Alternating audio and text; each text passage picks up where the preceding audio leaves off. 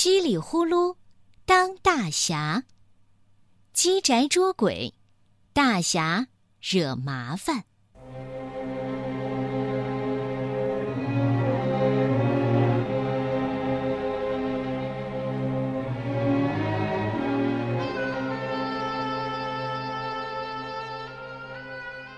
大侠稀里呼噜出了名，人怕出名，猪怕壮。鸡太太这一天忽然找上门来，满脸恐惧、神秘兮兮的对稀里呼噜说：“他家里闹鬼。”猪大侠无论如何要去帮个忙。鸡太太说：“还没搬去的时候啊，我就听说那个宅子不干净，夜里经常有鬼走动。”偏偏我先生不听，还嘻嘻哈哈的说我神经病。这下子倒好，他先吓得搬到旅馆去住了。小猪好半天没说出话来，他是在想，大侠该不该管鬼的事情。最后啊，他犹犹豫豫的说：“呃，那个那个鬼是什么样子的？”鸡太太说：“也没个准样。”有时候好大，脑袋高到棚顶；有时候吧，好像又很小；有时候是个黑影子；有时候连影子都没有，就是一阵阴森森的风。唉，要是瞧见啊，也许就不那么吓人了。可是什么都没有，忽然就冲你的脖梗里吹一口凉气。小猪怔了一会儿，问猪太太。那个，那个，呃，他出来干什么？你说鬼呀？倒也没干什么，就是太瘆人了。小猪说：“吓，他又没咬你们，又没揍你们，你们别理他就算了嘛。”呀，我想起来了，我妈让我去买酱油，我耽误她做饭，她准得骂我。鸡太太，再见。鸡太太一把扯住他。对了。他祸害人，偷我们的鸡蛋。哦，那准是耗子。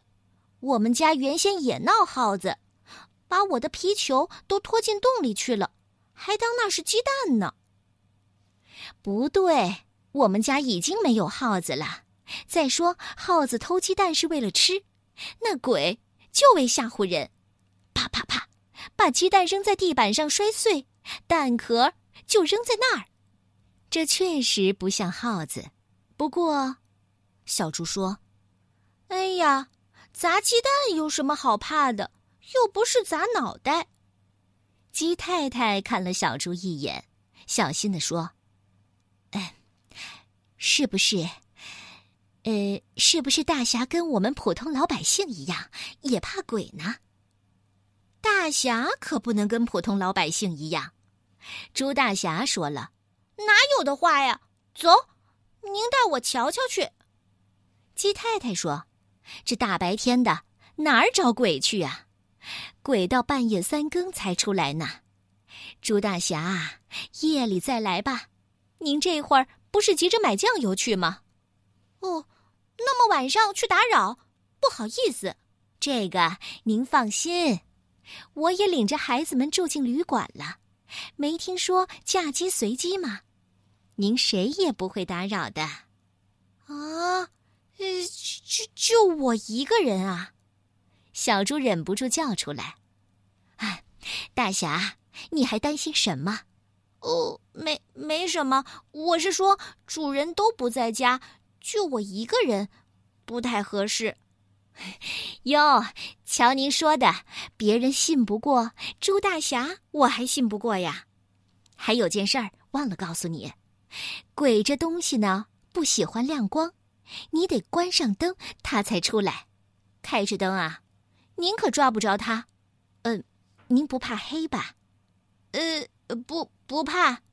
鸡太太笑着拍拍小猪的肩膀：“我就说嘛，要是连灯都不敢关，那还算什么大侠呢？”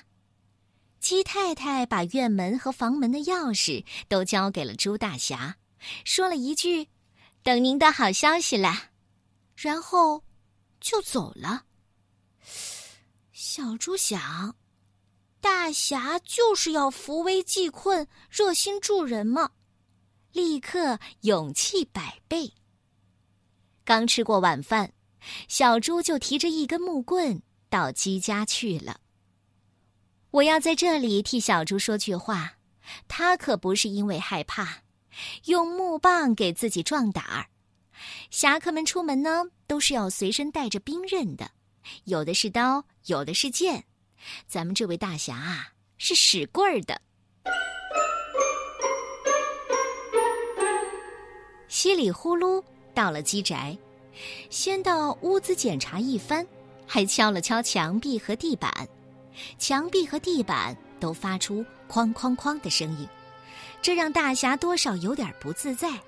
接下来，他对自己说：“哦，我忘了先敲敲我们家的墙和地板了。”要是敲一敲，一定也是哐哐哐的。这么一说，小猪的心立刻踏实了。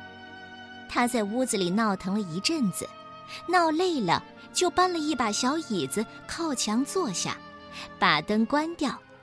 这屋子一黑啊，小猪又不自在起来。他走黑路有个好办法，那就是编个歌唱，他就唱起来。大鬼是个屁，屁是一股气。编出这两句的时候，小猪自己笑起来。他又接着往下唱：“热就热，凉就凉，反正没关系。”说是没关系，他还是想起了鸡太太讲的往脖子上吹凉气的话。他朝黑暗里张望一下，赶紧说：“哦，这个歌儿不好，再换一个吧。”小猪又唱。大侠胆子特别大，天不怕地不怕，要是谁敢来捣乱，一棍子我就打扁他。这么一唱，小猪的心里舒服多了。他唱了一遍又一遍，直唱到第一怕占了上风。稀里呼噜的第一怕是什么呢？怕困。他们朱家的人啊，第一怕困，第二怕饿，只要一困或者一饿。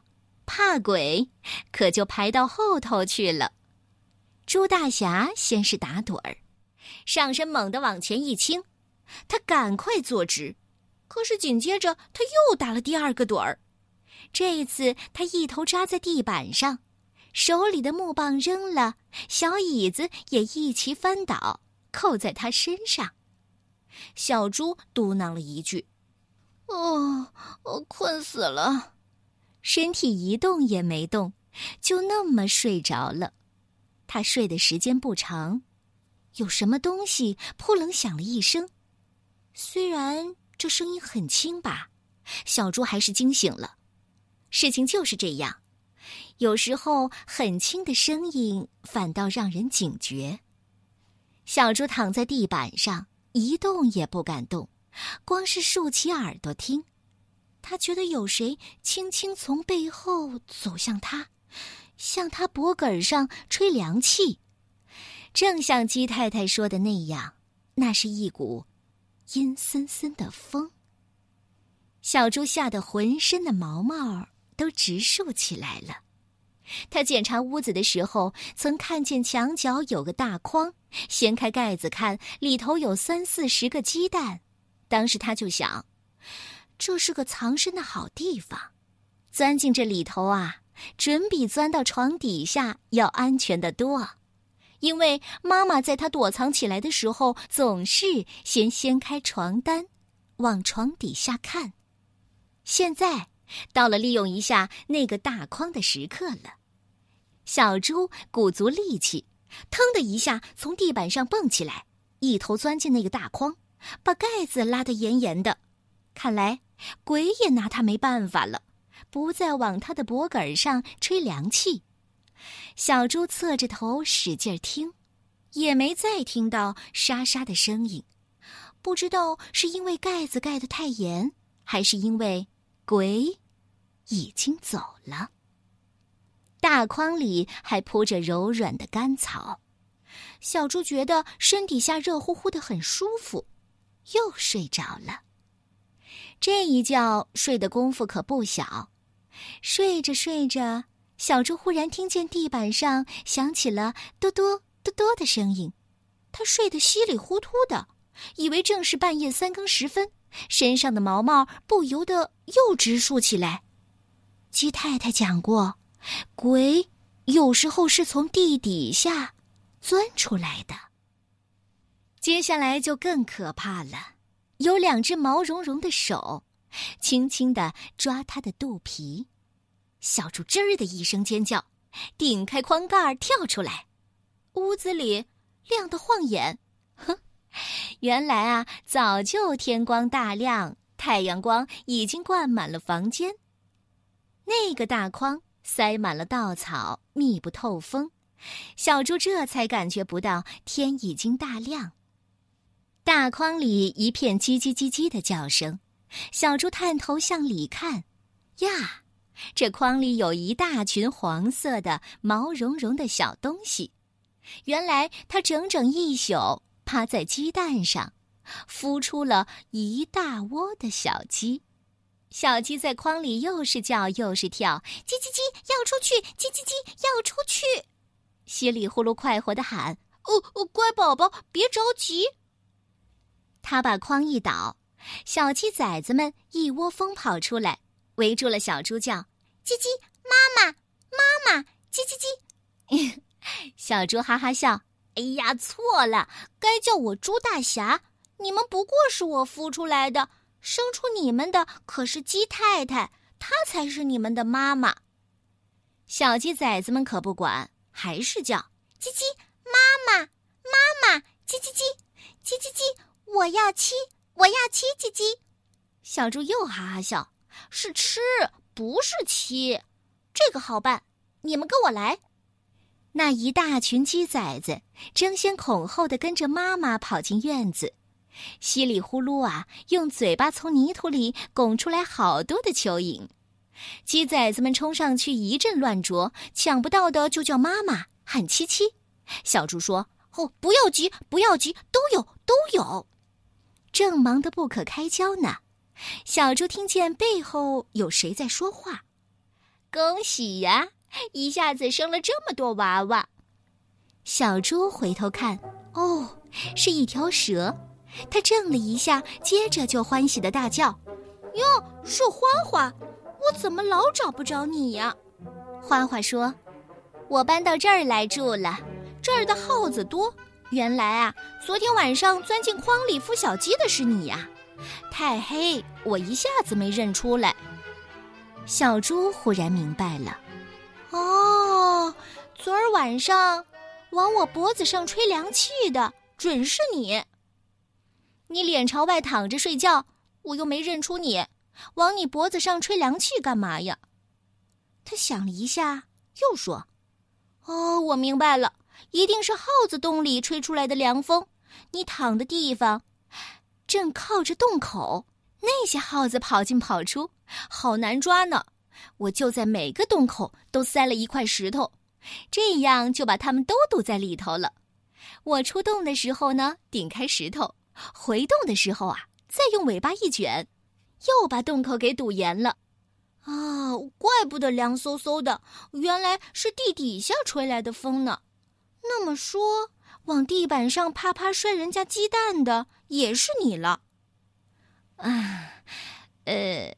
花花不好意思地说：“后来耗子抓的差不多了，我没别的吃，半夜里钻进筐里吃了两回鸡蛋。我囫囵吞枣的吞下去，总要把肚子里的蛋给摔破，然后壳壳吐出来。是鸡太太跟你讲的，对吗？”“哼，鸡太太可不知道是你干的。”小猪就把鸡太太找他来抓鬼的事情讲了一遍。花花一边听一边笑。我可从来没吓唬过他呢。地板下、墙里头、天棚上都住着耗子，我抓耗子当然有声音了。什么闹鬼？他说的是阴森森。什么闹鬼？他说的阴森森的风，大概也是我顶开了石头的耗子洞里吹出来的。谁没事儿去砸他的鸡蛋呢？实在是肚子饿得不好受。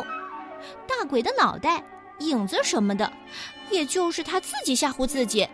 嗨，有一回半夜里呀，邻居的牛大叔打开手电筒，在院子里找什么东西，树影在屋里的墙上晃动，鸡太太就吓得大叫一声，用被子紧紧的蒙住脑袋。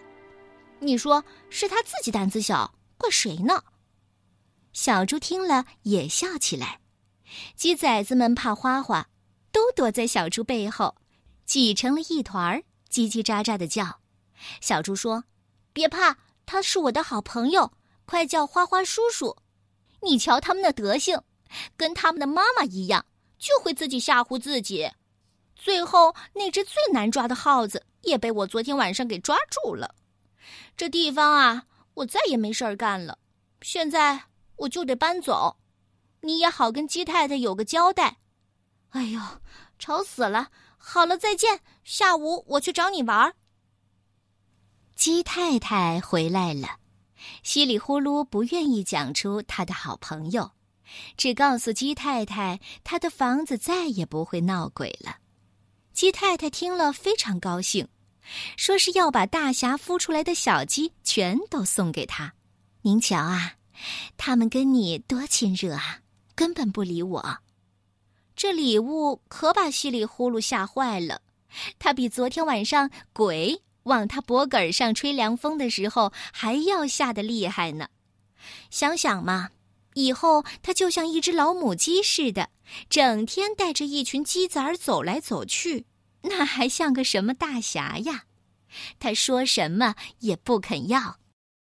鸡太太跟大侠说实话了：“哎，这并不是给您当抓鬼的报酬，我是养活不起啊。”就你会孵小鸡，我不会，为什么我不孵呢？